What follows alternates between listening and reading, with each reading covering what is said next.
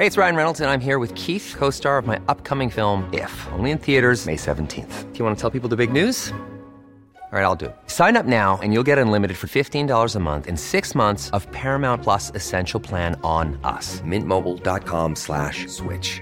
Upfront payment of $45 equivalent to $15 per month. Unlimited over 40 gigabytes per month. Face lower speeds. Videos at 480p. Active Mint customers by 531.24 get six months of Paramount Plus Essential Plan. Auto renews after six months. Offer ends May 31st, 2024. Separate Paramount Plus registration required. Terms and conditions apply if rated PG.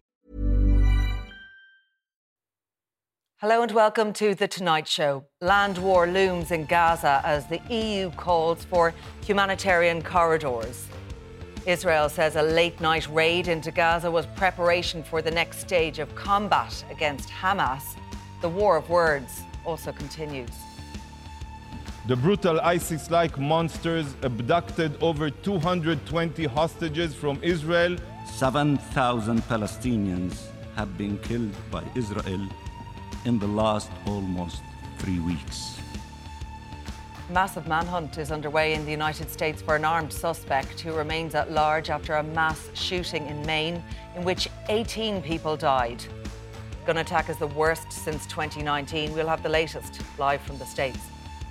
Later, we discuss Ireland's dirty water. And as the clocks change, we debate if it's time to ditch wintertime for good.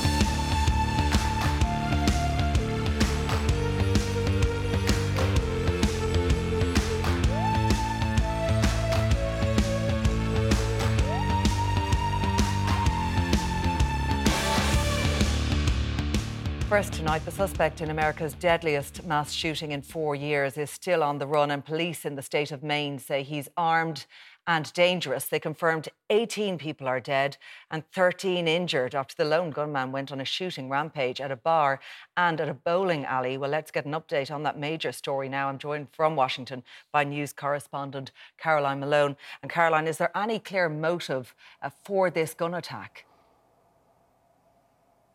At the moment, there isn't because, of course, this suspect is still at large 24 hours nearly after this incident happened. Although we are getting uh, some information about who this person might be, it seems that he was uh, he is an army reservist, um, that he had some mental health problems, and that's information that's coming from numerous angles that we're hearing reports. He may have had mental health problems. But clearly, he's still been able to get access to guns, and it seems carried out one of the most deadly um, gun attacks in recent history in the US. And Caroline, what can you tell us about the manhunt now? Because, as you say, the suspect uh, remaining on the run tonight. Absolutely. This is a huge manhunt that is ongoing in the state of Maine. It's quite a rural state and particularly rural in the area where these attacks happened. Now, the police have large parts of this region on lockdown, including um, a college region with lots of students. They've told residents who live in those areas to stay at home, to shelter in place, to absolutely um, not to confront this suspect if they come across him because he is armed and likely dangerous. And this goes on in particular across some of the waterways. In the last few hours, we've been hearing from police that potentially um, there could be some suggestion he could have escaped on a boat. So they're also searching not just the roads and the forest, but the waterways as well. Uh, we mentioned there that uh, as yet motives are unclear because he hasn't been caught, but have we any more detail um, about uh, the suspect in question? Yes, absolutely. Well, we are hearing, you know, these reports of mental health problems and also the suggestion that he may have spent time in a mental health institution in recent years. Now, the Pentagon, the Department of Defense haven't confirmed any of the connection to potentially his time with training with the military. But there is a suggestion as well that there may have been some incident that had to do with his training time there as well. Also, reports that he may even have been trained as a firearms instructor.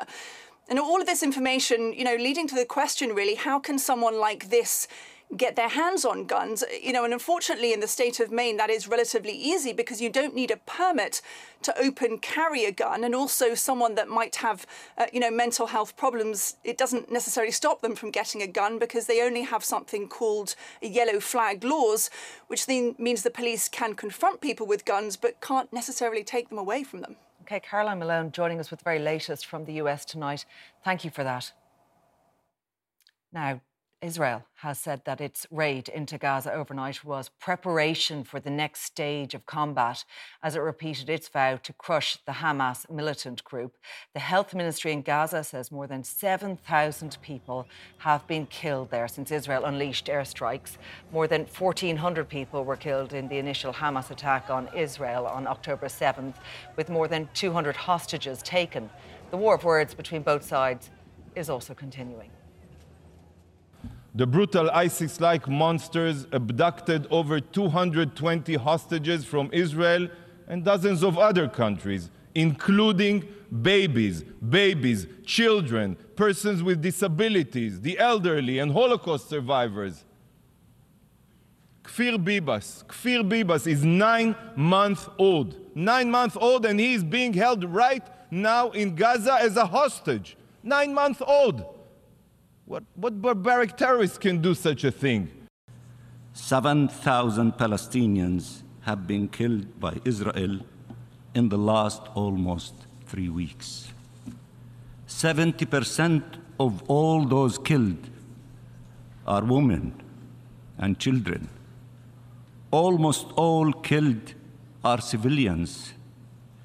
Is this the war some of you are defending? Let me repeat is this the war that some of you are defending? EU leaders have been discussing the conflict in Brussels and have called for humanitarian corridors and pauses in Gaza. Well, a short time ago, I spoke to Europe correspondent Rosie Birchard, who is in Brussels for us, about that big development on an agreed wording around the conflict. Absolutely. Well, of course, we've seen over the last couple of weeks since those deadly terror attacks, there was a sort of cacophony of different EU officials saying different things.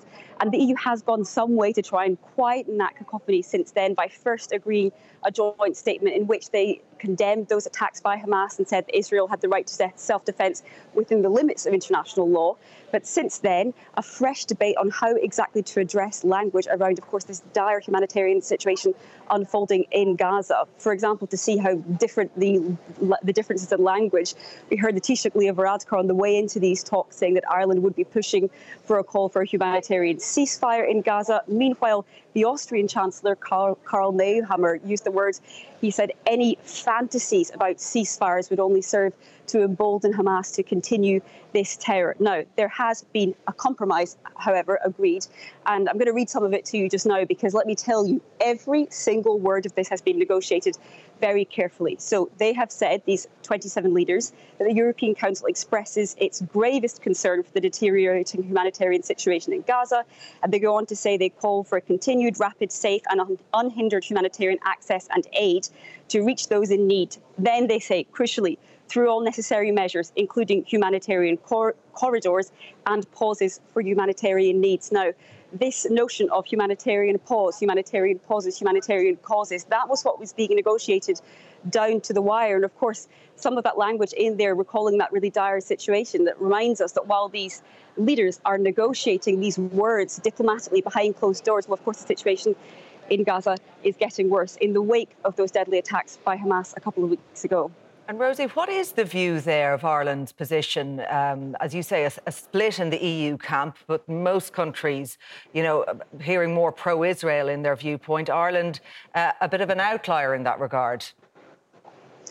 Well, listen, the fact that there is debate and disagreement on this was not to be unexpected. That's because there have long been long standing divisions within the European Union among those 27 member states on how they approach relations with Israel and uh, with the Palestinian Authority or how they approach this debate more broadly. Now, what Irish officials say is that their position is entirely based on international humanitarian law, and of course, that any other political debates aside, that what they're trying to deal with just now as the European Union is how to respond to this humanitarian situation on the ground in Gaza. But it's fair to say that there are differences of opinion here in the European Union. Leaders now have agreed unanimously a statement. Of course, what we don't know is about this agreed call for a humanitarian pause or humanitarian pauses, what that means in practice. Does it mean a pause of an hour so humanitarian aid can get in? Does it mean a pause of one hour every day? Does it mean several days? That's something we don't know. And even more crucially still, what weight will it actually carry? Will Israel care about this statement from the European Union and, of course, Hamas? Rosie Birchard there joining us with the very latest uh, from Brussels on that EU statement. Well, I'm joined in studio by Senator Tim Lombard uh, from Fine Gael, Social Dem- Democrats TD Jennifer Whitmore. Uh, Peter Power from UNICEF Ireland is also with us. He's just back from the Middle East. And we're joined on Skype tonight by Professor Donnacha Ó Beacháin, Professor of Politics at DCU. Uh, you're all very welcome along to the programme. Uh, Peter, I want to come to you first because the wording in that EU message tonight saying rapid, safe and unhindered access uh, to Gaza is now needed with regard to aid.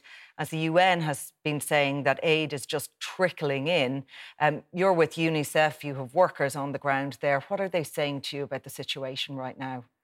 Well, the reports we're hearing back from our workers is that the situation is now grave, uh, that a catastrophic humanitarian disaster is unfolding, uh, that the fuel supplies which fuel, which fuel the generators, which provide electricity for the hospitals, uh, has practically run out. That means things like incubators uh, will be turned off, and the Im- immediate implication, a result of that, is that children will die very, very shortly. Uh, and that's just the start of this. Uh, we need water for generators, we need water for water treatment plants, pumping plants. Water is an, an, enormous concern for UNICEF now. Uh, food is at a very, very low level. And when I was there a few weeks ago, the one striking thing, Claire, was that uh, the, the, the, Gaza is so incredibly dependent on uh, food, water, and all other supplies coming in on a daily basis, as we've heard. That has stopped now for 14 days. And the inevitable consequence of that is a, a humanitarian disaster people do not have food to eat or water to drink. Uh, people will be appalled to hear that UN agencies are actually having to wind down their operations. Is that what UNICEF is having to do because of this fuel shortage? Yeah, well, we, we have a substantial presence inside, but the, the biggest presence obviously is by UNRWA. And uh, UNRWA was very clear today uh, that without fuel, uh, they have to wind down their operations. Uh, we have very substantial amounts of humanitarian aid, as does the WFP, World Food Programme, World Health Organization, UNRWA. We have supplies on the Egyptian side of the border. We absolutely, as a matter of life and death at this stage, we absolutely have to get them in really, really rapidly in a sustained way over a, a significant period of time, or people will die, children will die. And that is unconscionable. You're saying already from the aerial photographs, we're seeing the impact of, um, of, of a lack of fuel is beginning to show in that you can see Gaza's getting darker.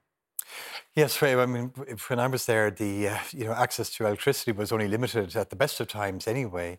Uh, but the critically, electricity is vital for water pumping stations. I was in a desalination plant, uh, enough to provide clean water for 470,000 people. That's no longer operational. Uh, where, where, where are the six and 700,000 people who've left northern Gaza, uh, who've moved to southern Gaza now?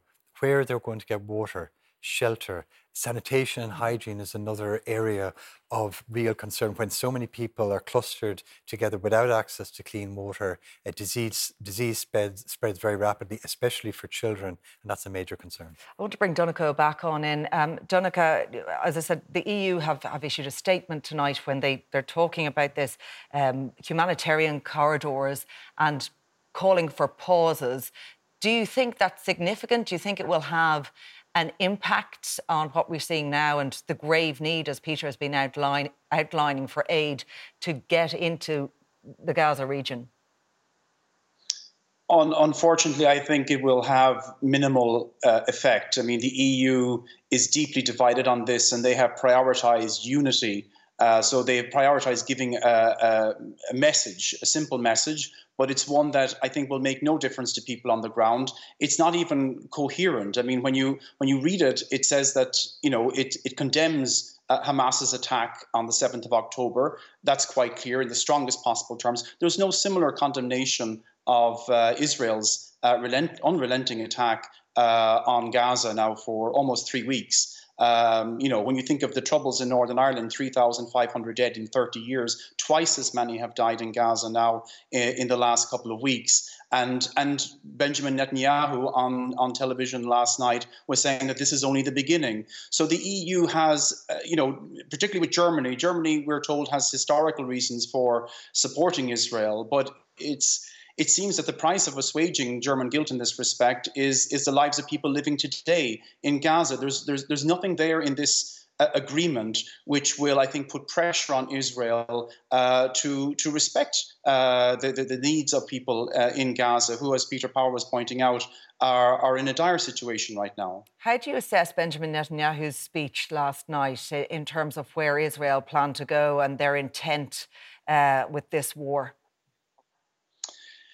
It, it was a very uncompromising speech. It was obviously, uh, you know, targeted at uh, an Israeli audience. I mean, this was a government which was divisive before this war, and now he's he's using this opportunity to try and unite people behind him. But the problem is, is that he has framed this problem and this is indeed his consistent record over many years, as, as a military one, as one that can be solved by the uh, security measures, when at the heart of this is a political problem. And indeed, Benjamin Netanyahu, over, over 30 years of a political career, has done much to, to make this problem more difficult to solve uh, through, through the, the, the occupation policies, through the settlements, uh, which have made the two state solution almost impossible uh, to imagine. There is a reference in this EU agreement uh, to uh, the two state solution. But it's, it's talking about reviving the peace process. It's, it's an acknowledgement that nothing has been done really for, for many years, and we've allowed this uh, problem to fester with, with really terrible results.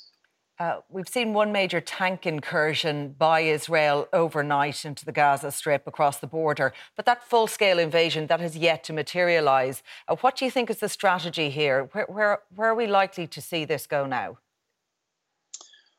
Well, Benjamin Netanyahu last night was was clear that there would be a ground invasion, but he he kept uh, other aspects very close to his chest about the timing of it.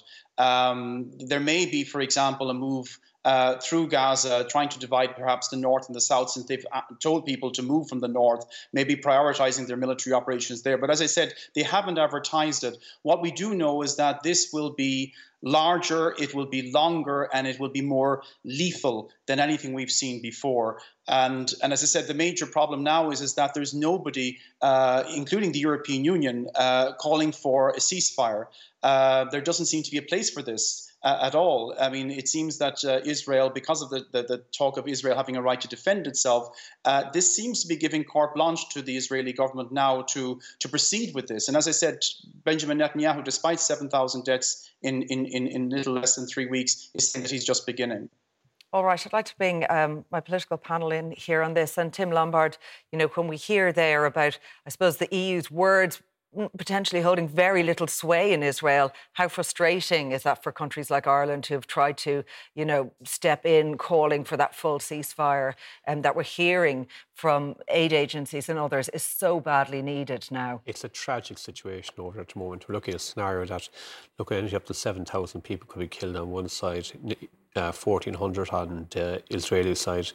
Like it, it, it, literally is one of the most tragic and scenes you're ever going to see. I think the Irish government have been an outlier in Europe. They've been calling for really this ceasefire. They've brought it to the European table. They've got some movement on it. Probably not where we want to be. We want to see a stronger message come out from the European Union. But I just think we've been an outlier. We try to push this message of trying to get a ceasefire on both sides because in our in our lifetime this is probably one of the most tragic scenes we'll ever see.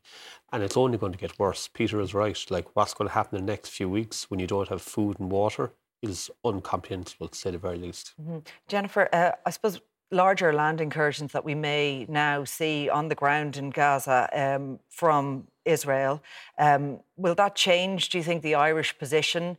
Um, I, I suppose on the social democrat side would you believe that you know, the, the government should be to a stronger line on this or take a different approach in this regard? Yeah, look, I mean, it was really important that we came out very strongly and the government did condemning Hamas um, and what happened. Uh, but the Social Democrats believe that it is equally important to condemn the uh, actions of Israel when it comes to the collective punishment of the entire uh, populace of civilians, women, and children, um, and the mass displacement of people within Gaza. So that that was something that was, you know, that we believe that, that the government should have been very strong on and actually condemned Hamas. What we've seen, or sorry, uh, uh the Israelis what we've seen is a sort of tiptoeing around um, the Israelis in relation to, you know, what constitutes a war crime. A war crime is a war crime is a war crime. It doesn't matter who's doing it. Um, you know, there, there are rules to war, and Israeli actions to date have not stayed within those rules. And yet, we consistently heard, and we heard last night from um, the Israeli ambassador that they're not doing anything illegal and there are no war crimes taking place. Stopping food, stopping fuel, stopping medicine, stopping aid to a civilian population is a war crime. Mm. Uh, that is just the facts of it. it it's not up for debate. Um, so I think you know it, it, would be.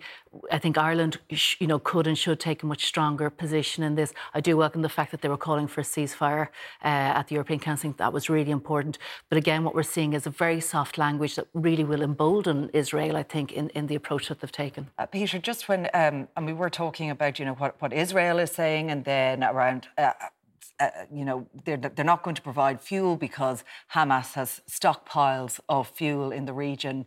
You know, what what's the feeling around that accusation and that claim um, for, for aid workers and frontline workers on the ground? Do they believe that Hamas could be doing more, that they may have fuel, that there's uh, any way of handing that fuel over in order for aid agencies to distribute it? Well, the United Nations Works Agency, UNRWA, which has uh, overall control uh, of fuel in terms of the uh, humanitarian response, uh, works with other UN agencies in terms of the distribution of fu- fuel. We're very clear this morning. They say they don't have it, uh, they're running out of it. Uh, by this evening, they may well be out of it, and they need it. And the only uh, way they see of getting fuel in, and they were very clear about this this morning, is that they, they have large stockpiles on the Egyptian side of the Rafah crossing. And that is why it's an absolute humanitarian and I would say moral imperative now that uh, that crossing is open in a sustained uh, and stable way to, at the very least, allow fuel in to fuel generators uh, to keep hospitals working. That's the very, very least. We need a lot more, but that's the very least uh, that we need. And that's what UNRWA is saying uh, this morning.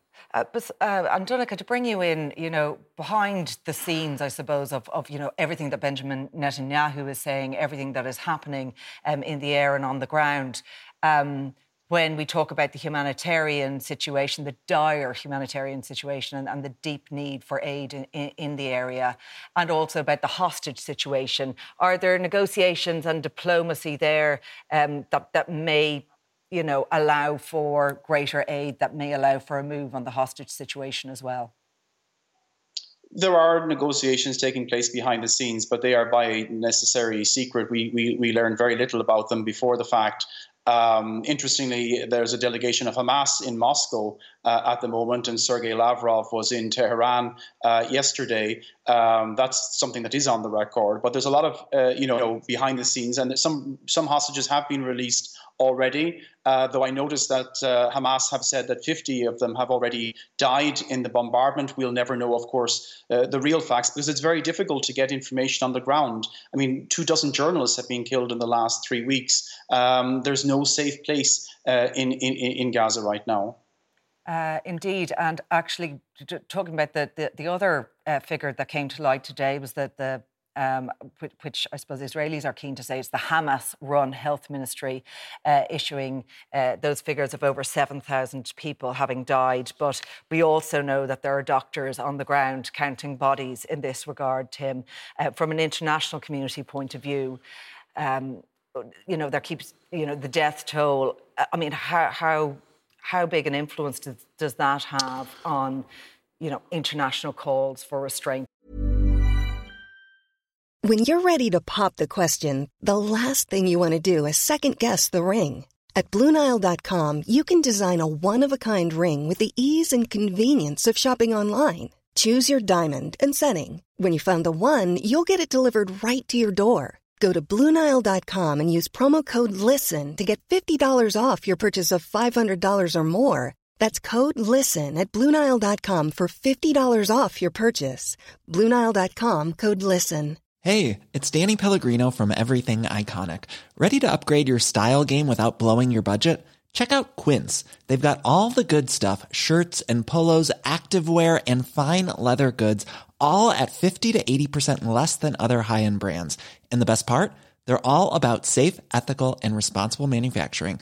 Get that luxury vibe without the luxury price tag. Hit up quince.com slash upgrade for free shipping and 365 day returns on your next order. That's quince.com slash upgrade.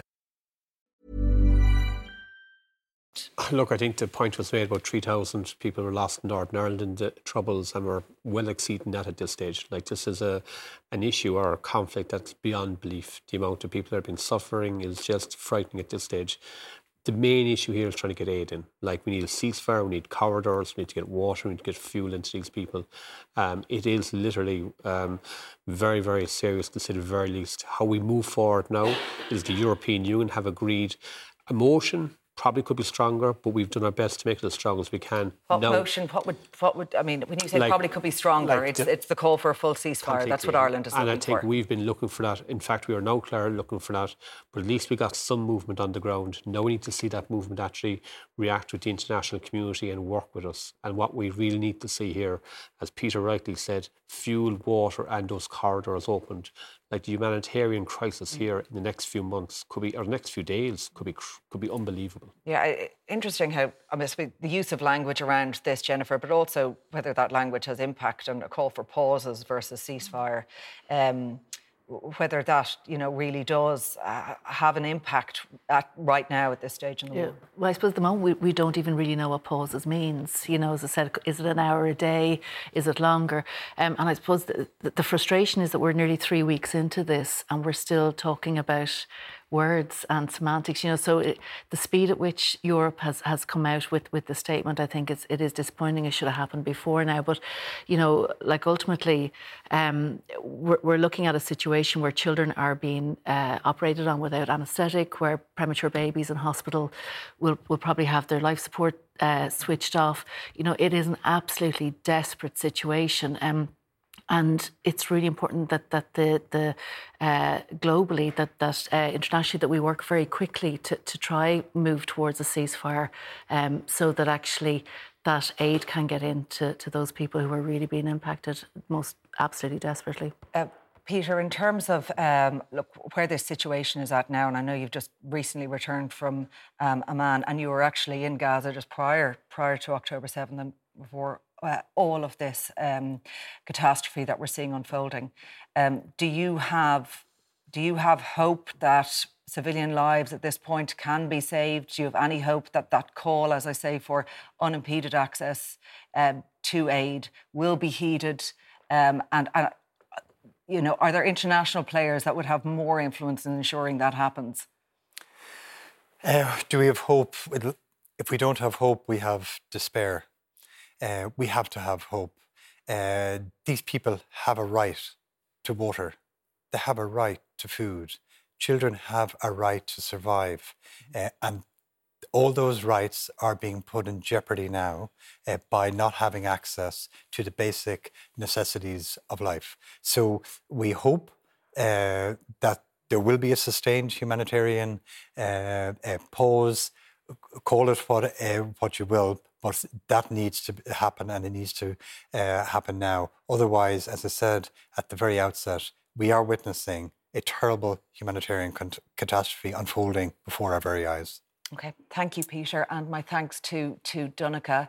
Coming up next, Ireland's dirty water as the EPA warns of untreated raw sewage in some of our systems. Do stay with us.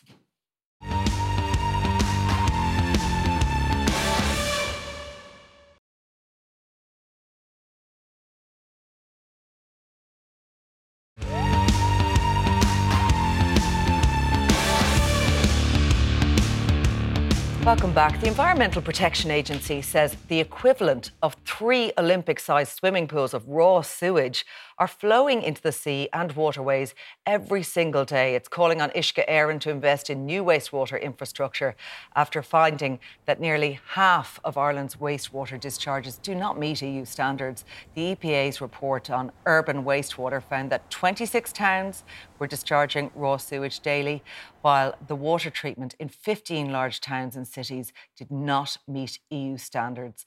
Well, Senator Tim Lombard from Fine Gael and Social Democrats TD Jennifer Whitmore are still with me. I'm also joined by Alice Chambers, an investigative journalist with noteworthy.ie.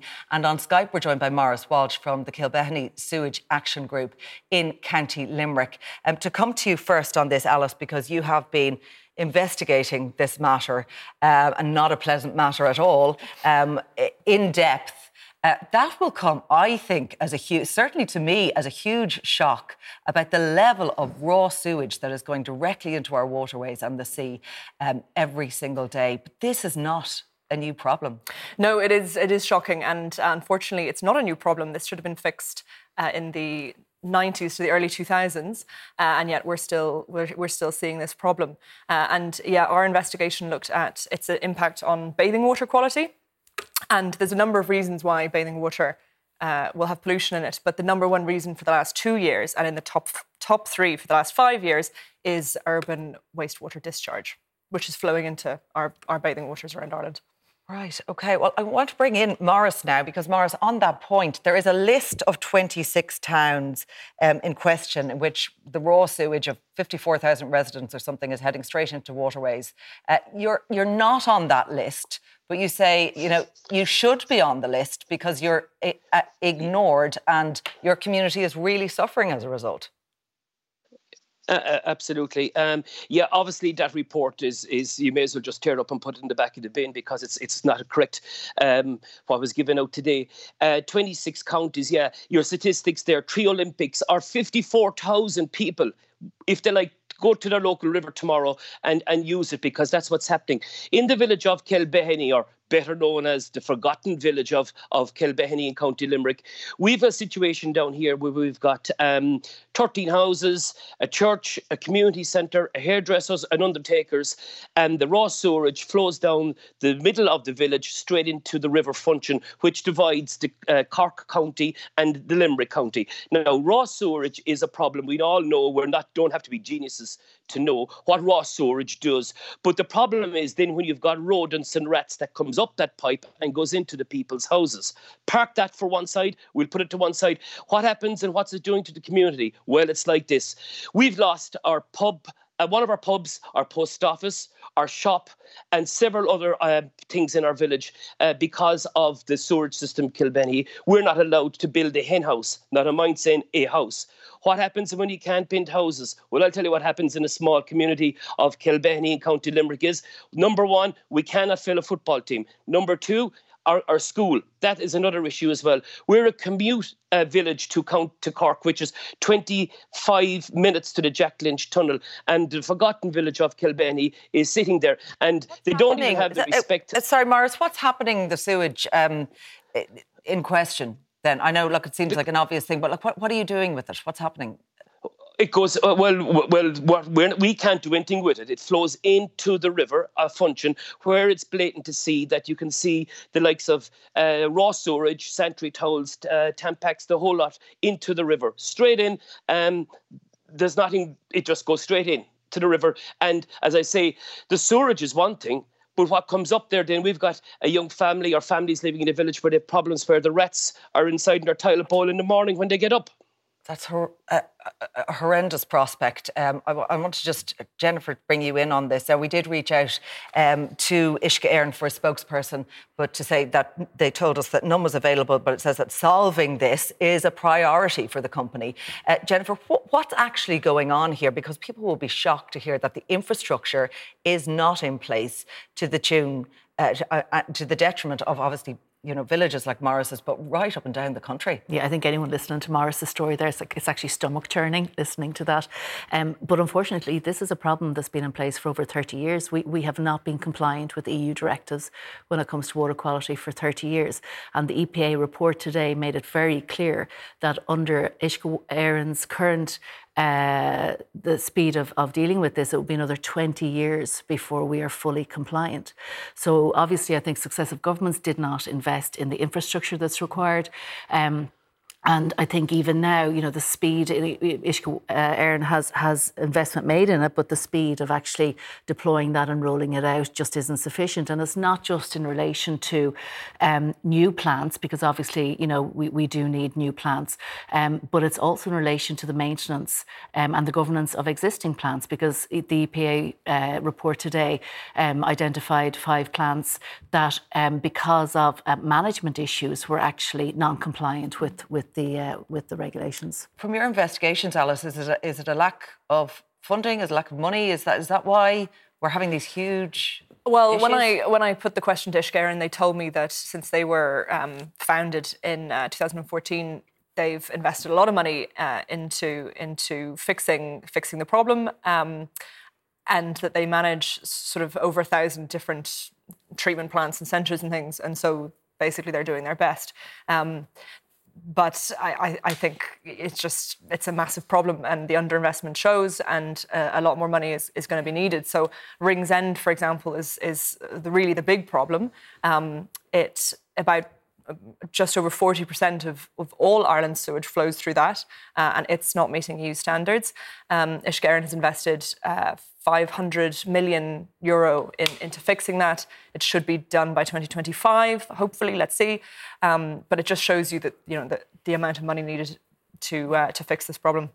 Uh, the amount of money and then the amount of time it takes to actually get the problem fixed, Tim. I mean, this is not new, and it's every single day. If we're talking about three swimming pools worth of raw sewage, uh, why? Why, why is that the situation? If you look today? at if you look at the budget we're looking at, we're, look, we're looking at nearly six billion euro of a capital scheme put in, or a, scap, a capital investment being put, put in place for Uisce So there is significant money being put behind it. So what's happening? I, I do think Jennifer made a very good point about the management, um, and I'll just quote one in their actual report. They quoted McSherry, Cork McSherry was the treatment plant that was uh, commissioned in 2019 for 10 million euro. I remember being at many public meetings below there. The late John Young was leading mm. the campaign. And that 10 million euro now has seemed to be, you know, managed um, not appropriately because management issues are listed in their report. So you're so blaming the, Uisce Éireann so for, for, for, for well, this issue? I'm only, I'm only reading from the EPA report and it said poor management practices in some plants cause inadequate discharge to the actual estuary. And if you look at that Courtmacsherry um, estuary itself, you've Coolmain Strand, lovely parts of the world. To think that after 10 million euro, 2019 that you have it mentioned in a report that it's the discharge is I know, look, and you, you, you, say that, right? But th- that was in a report, what, 2019? Oh, the report today that we read. Okay, no, yeah. the report, uh, yeah, but the problems that you're talking about down at, at the water plant you've been well aware of. I'm oh, just yeah, wondering why, like, why there isn't more oversight or why. And I think, you know, when you put money behind the why problem. Why does the state not step in here? Well, we've put Éireann in charge. We've we've funded them. You'd be hoping when you put money in charge of an organisation that what is about oversight? be. I think the oversight comes from the actual department that actually fund it, and I think local government will take some responsibility. But like the idea of taking Irish Water away from the local authorities and giving them the power to actually get this done has kind of failed in one regard because the oversight or the poor management practices is my biggest concern. Like to me, to spend 10 million euros on a treatment plant and to have it mentioned in a report that's inappropriate and it only commissioned in 2019. Okay. Is that fair, Jennifer? Look, I think there, there's there's multiple problems here, and I do think there's an investment problem as well. And the EPA said it will be multi-billion uh, euro investment will be required for, for to, to, to, make um, all, all plants uh, compliant. But there, there certainly is um, management issues as well. And it was, uh, you know, in, in, the report it was talking about alarm systems not working. Now, you know, they seem like very, very simple things that, that should be resolved very, very quickly. Um, but it would appear that they were not in a number of plants across the country. So, you know, there, there is there is multiple problems here, but it's really important that Uisce gets to grip with it. You know, the, the EPA said that, that they actually need to put out a, um, a pathway, you know, to have a, a, very strategic report. The fact that that's not even in place, I think, is just incredible. And I do also think that, you know, government does need to take this in hand as well, because, you know, what we see an awful lot of time is, is these agencies being set up and then it's like, well, it's, it's no longer government's problem. You know, they fund them and, and, and they, uh, there isn't the accountability there. But I think, you know, ultimately everyone in the country is, is um, being do, impacted by this. So I, I think it's important think the government come to hands with it. community are going to read this report and go absolutely mad because they're putting so much pressure on the agricultural community to become compliant when it comes to things like nitrates and water quality. Mm-hmm. They read this report now and they go, "What in the name of God's okay. happening?" Maurice, um, you want to come in on that? What do you think? What I, you've heard I do, so far? I, Absolutely, and, and, he just touched it there. Look, I represent farmers, and I'm a chairman of the Irish Creamery Milk Suppliers, and and this is rubbing the, our noses, our farmers in their noses in, in, it here because, listen to me, this the state is causing this problem, and it's the state that will prosecute me or you or farmers if we breach that that, that problem. If we have a leaking pipe or if, if a farmer goes out in an enclosed period of the slurry spreading, which is here at the moment until the 15th of January. So this is not good enough that one, everyone's blaming each other and, and they're saying this and that. Like there's nobody putting saying that like this this is a serious situation. Not today or yesterday. This was caused. Let me tell you now, as we said, your reporter said there, going back a long, long time. But I, I'm afraid that that that people and farmers especially will will, will lose the cool, and I could be one of them. we could end up above in Dublin yet with our vacuum tanks because uh, this is a problem that's not going to go away, and it should be it should be solved as, as quicker rather sooner rather than later. All right, uh, Maurice, thank you for joining us tonight from County Limerick. Uh, my thanks also to Jennifer, to Alice. Um, coming up next, though, the clocks go back this weekend, but should they? We debate. Stay with us.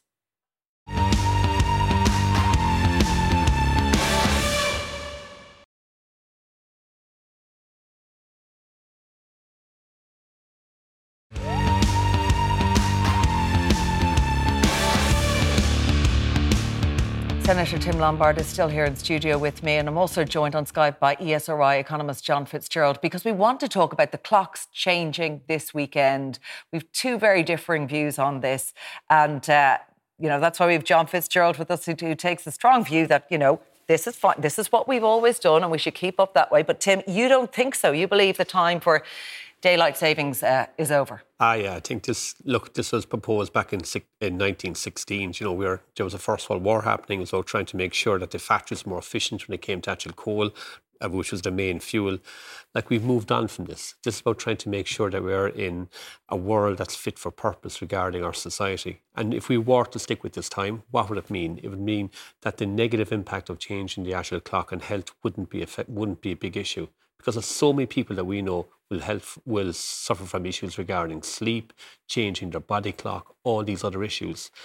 Um, disturbance in the actual um, the impact on the farming community, how they actually work is yeah, tell well. us about that. What is, you know, what what do we see in terms of the change there? I think the change here is that farmers will be working late into the night because it'll be darker. Like you're going to have evenings come in earlier. They'd be trying to finish up for half past six, seven o'clock. They'd be spending the last few hours in natural darkness. And that makes no logical sense.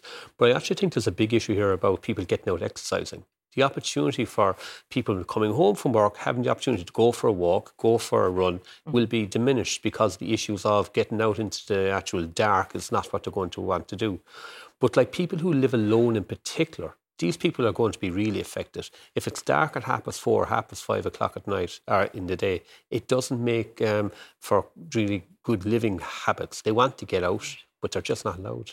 Uh, John, what do you think about that? You know, we lose that stretch or whatever bit of a stretch we have in the evening at this time of year, and suddenly it's all dark, and we're not in moving with the times with the rest of Europe on this one. Well, I wait and see what I'd like to see scientific evidence on this um, with colleagues in the SRI 10 years ago, we looked at about the Tommy Broughan Labour TD uh, introduced a bill, um, the Brighter Evenings Bill, in uh, 2012. And we looked at, he argued that in terms of energy use, it would move the peak and it would be better. Actually, we found you'd have to actually move to Greenland time to make a difference. We also looked at if you moved to continental European time, it just wouldn't make much difference on uh, on on on on energy. One thing that, that there was an experiment for two years in 1968-69 when um, we adopted, um, I think was it in the summer, continental European t- or, or the winter. Um, and there was some suggestion that it was dangerous for children walking to school early in the morning, that it was darker. Um, now, I don't have scientific evidence on that, but I think you'd want to go and look at at the evidence. Um, all right, people have views on this, um, but uh, th- there is also the issue of what happens in the United Kingdom.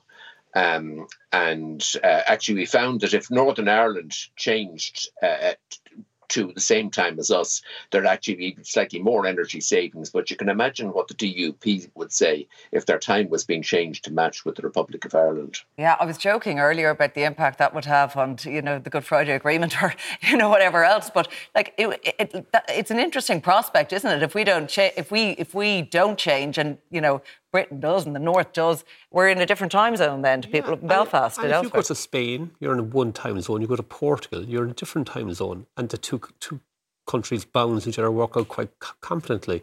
So I think, you know, we've different currencies with the North. We work well to North on so many different issues. I actually don't think that'll be a big issue.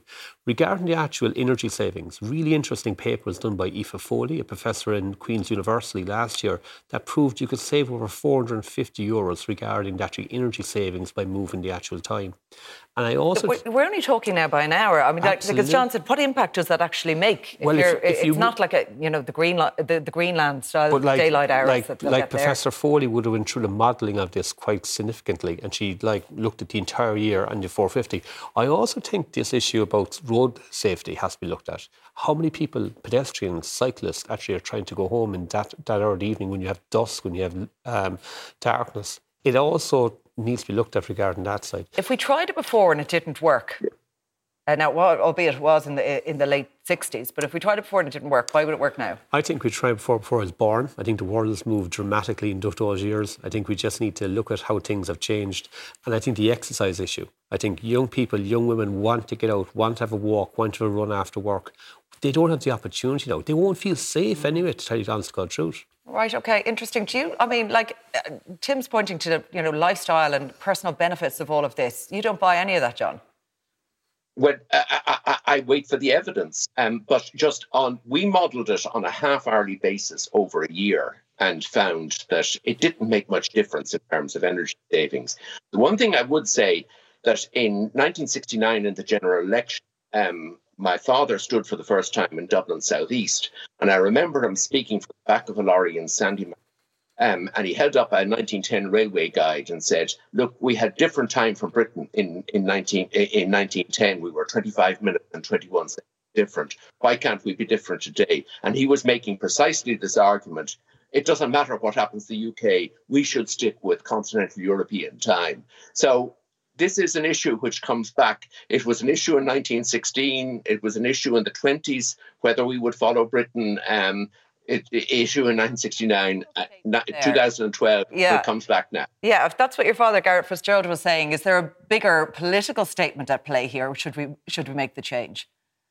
Um, well, I think he was actually um, making a, a, joke about himself on that occasion. I, I, cannot believe that the electors of Dublin Southeast elected him a TD on the basis of what he was saying on the time in 1916. All right, okay, but uh, you know, finally on this one, Tim, uh, look, whether we're for changing or not, I don't know. It's likely to disrupt everyone's bedtime, especially if you have young children over the coming days. Absolutely. Like at home, I'm, it's going to be chaotic. Like the twins are seven. I can only imagine the chaos we're going to have in the next few weeks. But look, for now, we are where we are. I know parents of young children would say, please, can we just leave it as it is? Um, maybe I'm just speaking for myself. uh, that is it from us. My thanks to Tim, uh, to John, to our panel tonight. That uh, Don't forget to change your clocks this weekend now that we've been talking about it. Our programme is available as podcast. That's it from us. Good night. Take care.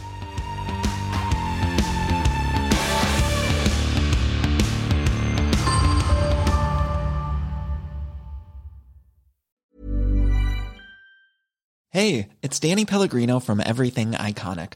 Ready to upgrade your style game without blowing your budget? Check out Quince. They've got all the good stuff shirts and polos, activewear, and fine leather goods, all at 50 to 80% less than other high end brands.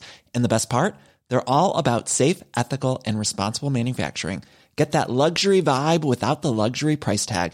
Hit up quince.com slash upgrade for free shipping and 365 day returns on your next order. That's quince.com slash upgrade.